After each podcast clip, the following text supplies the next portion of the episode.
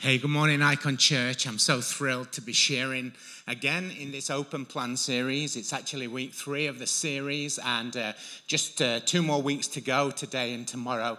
I want to give you a huge welcome, whichever campus that you're from, or even if you're just uh, joining us online, you're therefore from our online campus. I know we're all online, but we've got some people who normally would be in Chesterfield, Derby, Sheffield, Rotherham, and Stocksbridge, and we just want to give you a huge welcome today. And also, if this is your first time, we want to say we love having first time visitors and guests at Icon Church. And we hope uh, you'll find your way back so many times. So, welcome home. We really believe you belong here. As I say, this is week three of our four week open plan series to start 2021. I, I love doing a teaching series at the beginning of the year because I real, really feel it can, it can set us up for the year ahead. That actually, stuff that we do at the beginning of the year can set the course for the year ahead. And so, this series called Open Plan is really about radical generosity. And we've been talking about that for a few weeks. We talked about God's generous grace. And then last week we talked about generous hospitality. Next week, we're going to talk about generous justice. And uh, I've been saying every week that generosity is not just about money. Often we think that when we heard the word generosity, we think about money, but it's not. It's about relationships, attitude, hospitality, kindness, listening, being emotionally generous. It's about us serving and caring for others. But today, I do want to talk about this generous giving. And I want to go to some words of Jesus just to kick off my part. It was so great that Jeannie shared those teaching texts from across the whole series. But I want to read Matthew chapter 6 and verse 24. Jesus says this No one can serve two masters. Either you will hate the one and love the other, or you will be devoted to the one and despise the other. You cannot serve both God and money. In the King James Version and the New King James Version, it says you cannot serve both God and mammon. Mammon, this word mammon, is better translated riches, but it's commonly been translated in modern translations as money because money is the currency through which we use, the currency we use to gain riches. I don't know if you know this, but Jesus taught 38 parables in the Gospels. And 16 of those 38 parables are about money and business. It was a big deal for Jesus, obviously, even 2,000 years ago. And, and I think a great question for us to ask this morning is why? Why would Jesus spend so much time talking about this issue, money? Well, it, it can't be, it's a great question. It can't be that God needs our money. I mean, the scriptures teach us that everything belongs to God. And it seems to me that God's done so far okay. He's done okay so far. Doesn't it seem that to you? So he obviously doesn't need our money. But I believe that Jesus speaks so much about money because God doesn't want something from us, but he always wants something for us. And therefore, I don't think we think enough about money. Uh, Stephen Covey, in, he's the guy who wrote the book, The Seven Habits of Highly Effective People, said this Sometimes the most important things in life don't scream for our attention. We get distracted by the tyranny of the urgent. In, in, other way, in other words, we go on with our lives and we do what we do, but we don't think about the important things.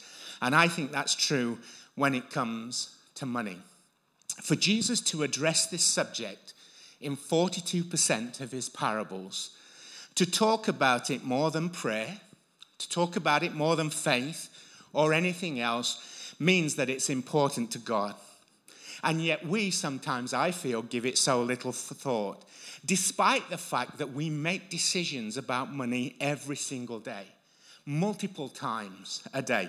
Maybe already today, uh, this morning, you've made decisions about money. I made a decision this morning to drive past the coffee shop and not pick up, you know, that um, coconut milk latte with a sugar free shot of vanilla.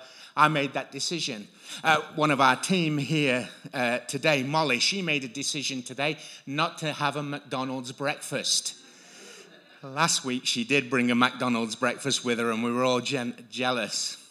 Uh, let's think about this word, mammon, riches, the, or that has commonly been translated money. And let's think about the definition of mammon. And this will reveal to us why it's so important. Mammon is the desire for abundance apart from God. Abundance without having to depend upon God. We know, don't we, that God is good. We know, don't we, that God wants us to give us an abundance. But God also wants to be the source of that abundance. And that's why this matters to God. And so often in our lives, riches and wealth, that's where we're looking to flourish in life. It's where we look for status, it's where we look for our identity. Riches, stuff, and wealth is where we look for approval. And basically, we look for wealth and riches to provide what only God can truly provide. That's why Jesus says in Mark chapter 8 and verse 36 What good is it for someone to gain the whole world and yet forfeit their soul? What an incredible thought that is that you could gain the whole world, everything, but lose your soul. We sometimes may think that what Jesus meant here was, well, what good is it to have all the riches in the world but not to have eternal life? Well, there's some truth in that. But more specifically, Jesus was saying you can gain the riches of the whole world but never find the abundance you're looking for. Never find the flourishing that you were meant for. You can have everything, but still not experience the life that is truly life. And this is so important because this search for status, meaning, and approval is the issue of our heart, isn't it? And Jesus teaches us in Matthew 6 21, where your treasure is, there your heart will be also. It's not the other way around. I used to think it was that our treasure followed our heart. But no, Jesus says, no, where your treasure is, there your heart will be. That's why this is so important for us. You know, and if we are looking for wealth and riches and stuff, all those things to, uh, to, to provide the abundance we long for, those things, mammon, will become our God. If your heart and my heart are to be God's, our treasure has to be God's also. I want to share this quote from you. It's from a guy called Victor Libor. It says this You cannot serve God and mammon. Jesus didn't deny that money was a God, that God even has a name, mammon. Jesus affirmed mammon as the sole serious competitor to the Trinity. Jesus understood that the contrast between God's way and Mammon's way was the most fundamental distinction in all of life and history.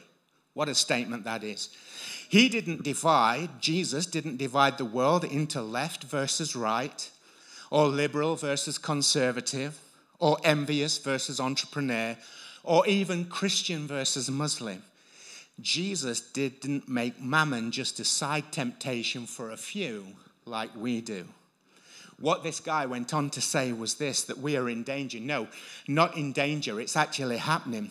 We are in danger of being discipled by our culture, and it's happening to all of us because there's a rival God wealth, riches, mammon, and that rival God wants our heart.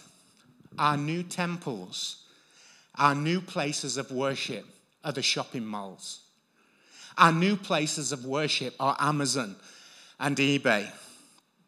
The calls to worship that we're exposed to bombard us every day. Today, just think how many adverts that you see every single day. Do you know that today you and I will see more adverts in one year, more calls to worship in one year than a person living 50 years ago would see in a lifetime? Just think how much advertising hits your smartphone the gods are seeking our attention, the gods are after our heart. We need to recognize this pull, and that this pull has been with us ever since the Garden of Evil, eh, Garden of Eden, which did become the Garden of Evil, where the serpent tempts Adam and Eve by saying, There's more available for you if you step away from God. Let me say that again. There's more available for you if you step away from God. And that same serpent is still in the garden today. And it's your garden, and it's mine. It's your phone, and it's my phone. The serpent may even have a name today Alexa. The mark of the beast could well be the Pinterest logo.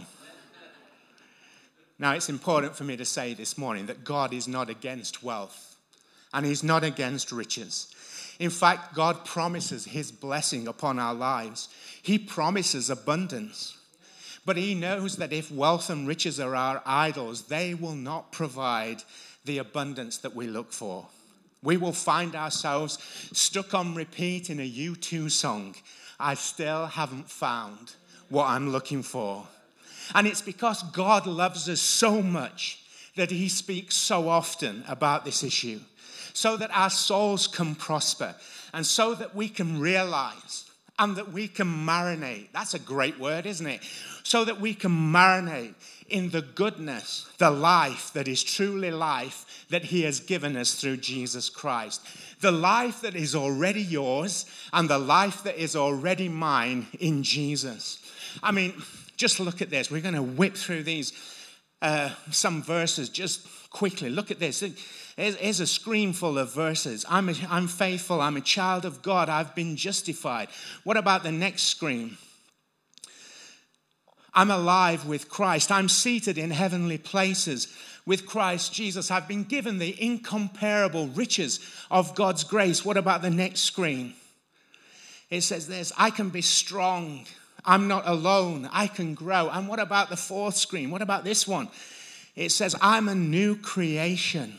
I'm included. I have hope. All that goodness, all that abundance, all that life that is truly life is already ours through Jesus Christ. I wonder if anyone's thankful in the comments this morning for that. I wonder if anyone's thankful in the chat today. The Apostle Paul was so on the money, forgive the pun, when he wrote, in Ephesians 1 and verse 3 Praise be to the God and Father of our Lord Jesus Christ, who has blessed us in the heavenly realms with every spiritual blessing in Christ. You haven't been blessed with some stuff today.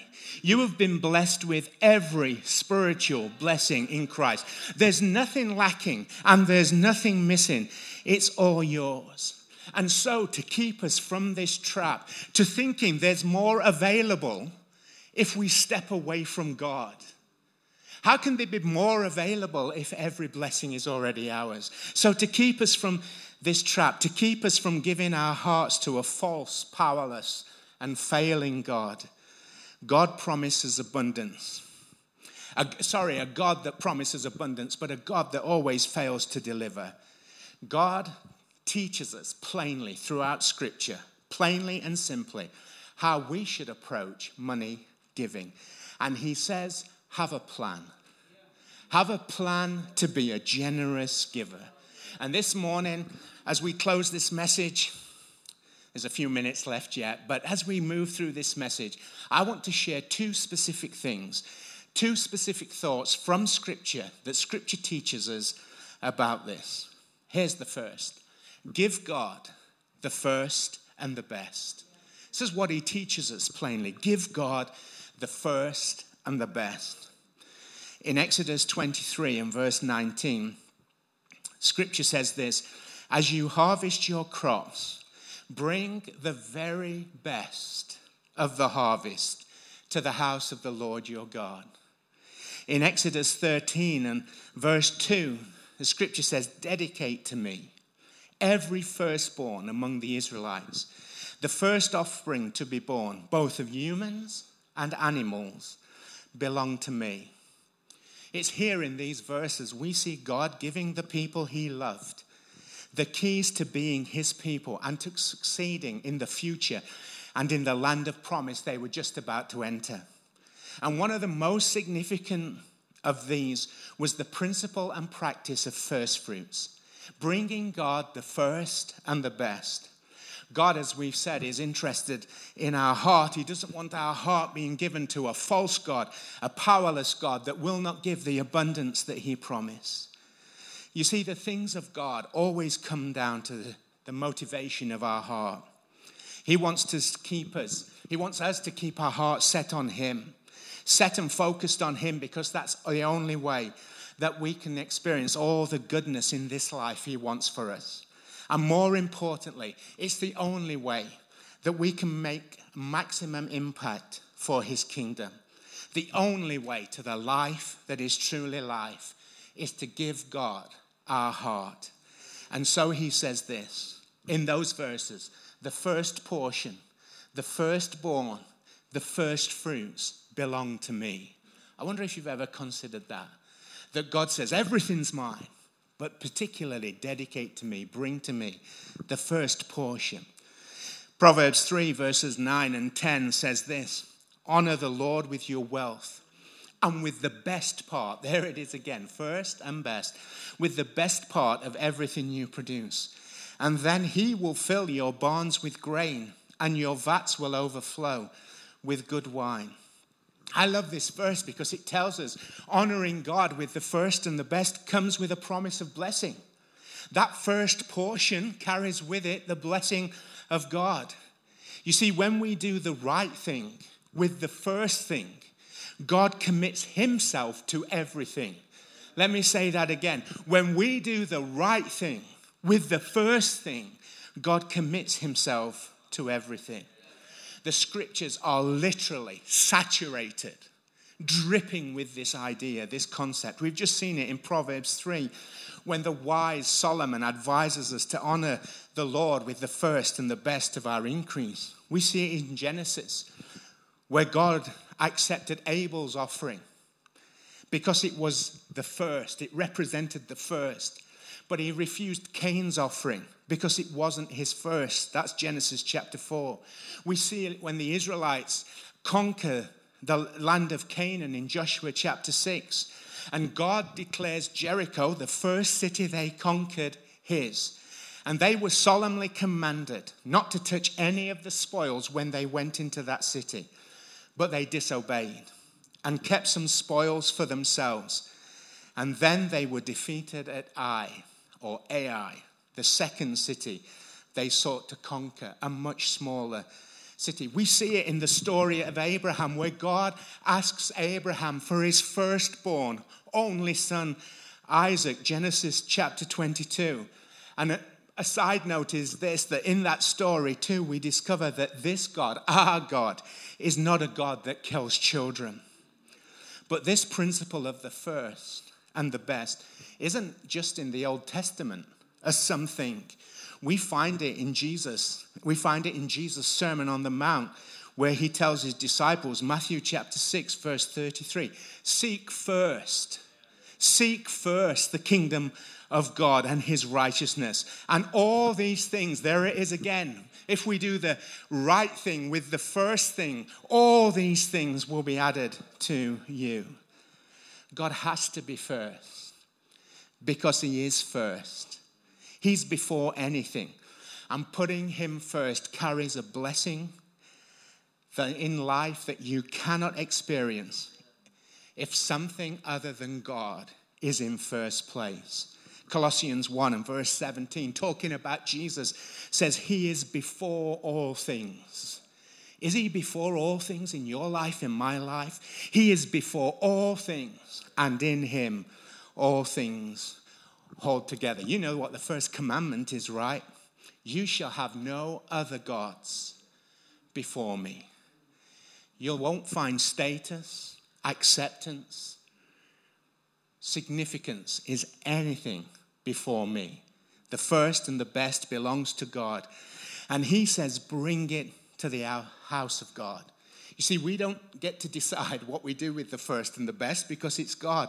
We don't decide where it goes, God decides that. He says, bring it to the house of God. If, if I think, well, I, yeah, I could take this first portion and maybe, you know, divvy it up, you know, give a bit to this and give a bit to that and give some to my family here and there and pretend I'm doing the service of God. No, if, if I want control beyond that, if I want to carve up my giving, I'm not giving it to God. I'm still using it my way. The first belongs to God. And He says, bring the first and the best and bring it to the house of God. When we need to ask then, where does God come when it is concerning our money? Is God first? And the second principle, and there's just two this morning that I want to look at today. A second principle the scripture teaches is this trust God with the tithe. In Malachi 3, verses 10 to 12, the prophet says this Bring all the tithes into the storehouse, so there will be enough food in my temple. If you do, says the Lord of heaven's armies, I will open the windows of heaven for you. I will pour out a blessing so great you won't have enough room to take it in. Try it, God says. Put me to the test. Your crops will be abundant, for I will guard them from insects and disease. Your grapes will not fail from the vine before they are ripe, says the Lord of heaven's armies. Then all nations will call you blessed, and your land, your world, your life will be such a delight, says the Lord of heaven's armies. The tithe, the tithe is the first portion. It literally means a tenth. It's the first and main part of God's economic financial plan of blessing for us. I don't know if you realize, but God has a plan for your financial blessing. And that's what this series is about us joining God's plan for our blessing.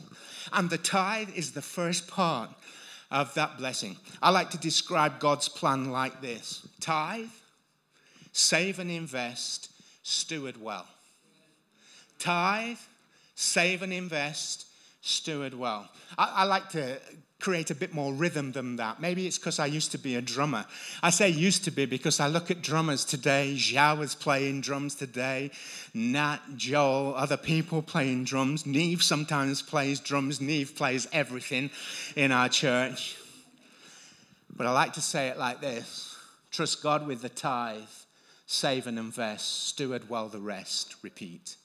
Trust God with the tithe, save and invest, steward well the rest repeat. I did think about bringing a drum kit here this morning and trying to play a beat and trying to rap along, but you're so thrilled I didn't do that. No, but do you see it? Do you see God's plan for our abundance? Trust God with the tithe. You know, every person I've observed over many years now who's lived this way has seen the Malachi promise fulfilled in their lives.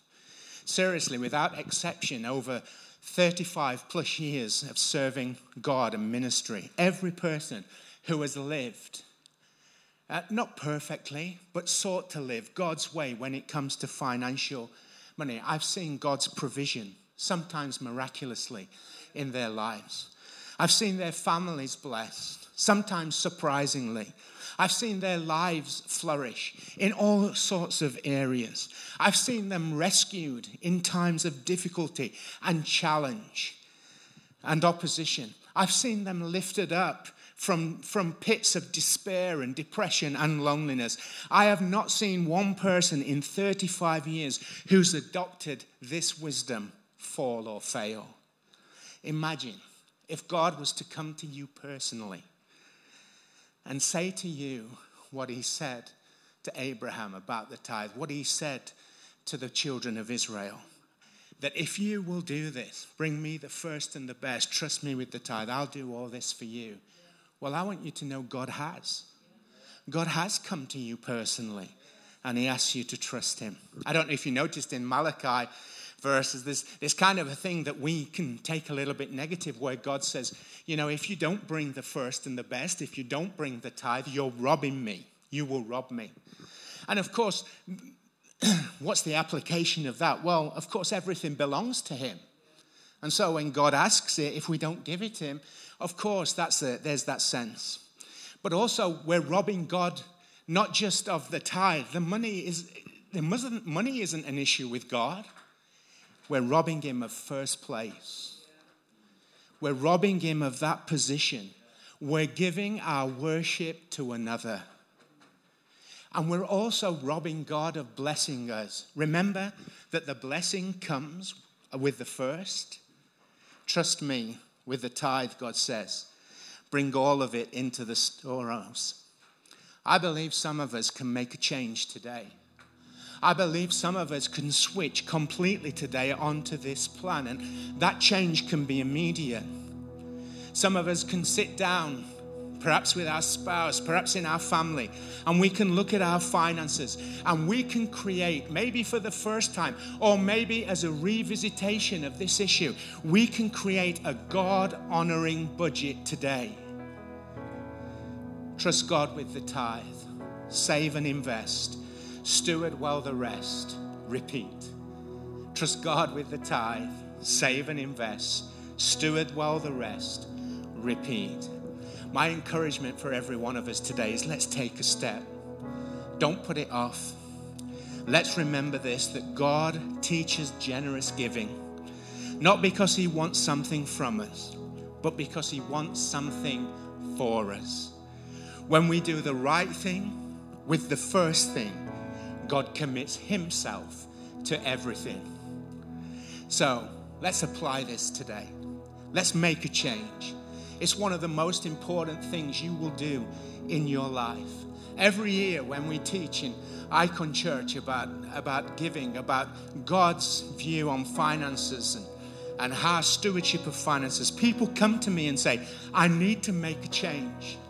But let me tell you, over 30 plus years, very few do. I want to encourage you to do today to take a step. That step is to make a change. Maybe you've never given. I encourage you to give today. Maybe your giving has been inconsistent. I want to encourage you today be a regular giver. People find the best way to do that is to set up a regular, weekly, monthly standing order. And I want to encourage you today to be a regular giver. Maybe you've never been a person who felt that you could tithe. I want to encourage you to move towards that today, to bring God the first and the best. Maybe you've never written a budget. I want to encourage you to sit down and write a God honoring budget based on this principle trust God, save and invest, steward well the rest. Repeat. And I can promise you, because I've experienced it in my own life, because I've seen it in so many other people, you will be blessed in Jesus' name. Come on, let me pray for you right now. Father, I thank you.